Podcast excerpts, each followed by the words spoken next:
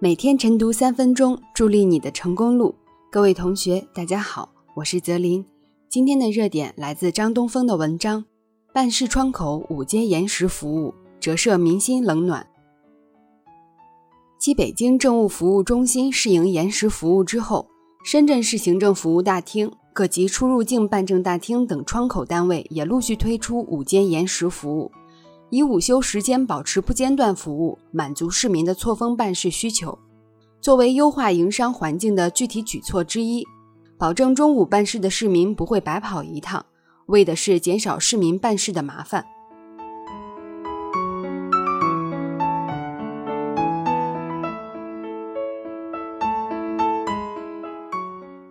有过到政务窗口办事经历的市民都会深切感受到。午间延时服务的现实必要，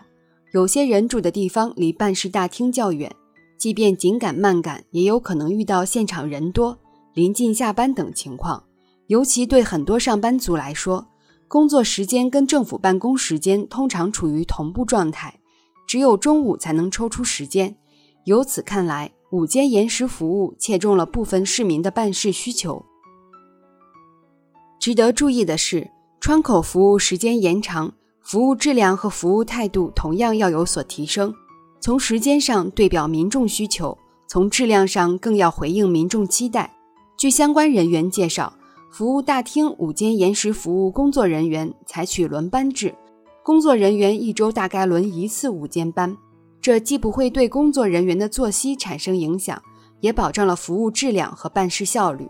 而在午间延时服务的实行过程中，相关部门要广泛听取前来办事人员的意见和建议，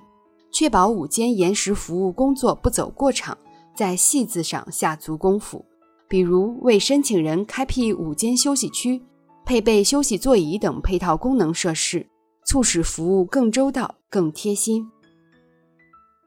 理应看到这次午间延时服务的推出，至于深化放管服改革，进一步优化营商环境的大背景下。释放出深圳不断创新优化服务、着力打造国际一流营商环境的更大决心和魄力，切切实实沉下心、俯下身、着眼细微做实事，把民众、企业痛点变成工作着力点。这是午间延时服务给予所有政府部门的一种启示，回应好民众和企业办事不赶趟、少跑腿的期望。这需要在更多领域推行类似午间延时服务的微改革。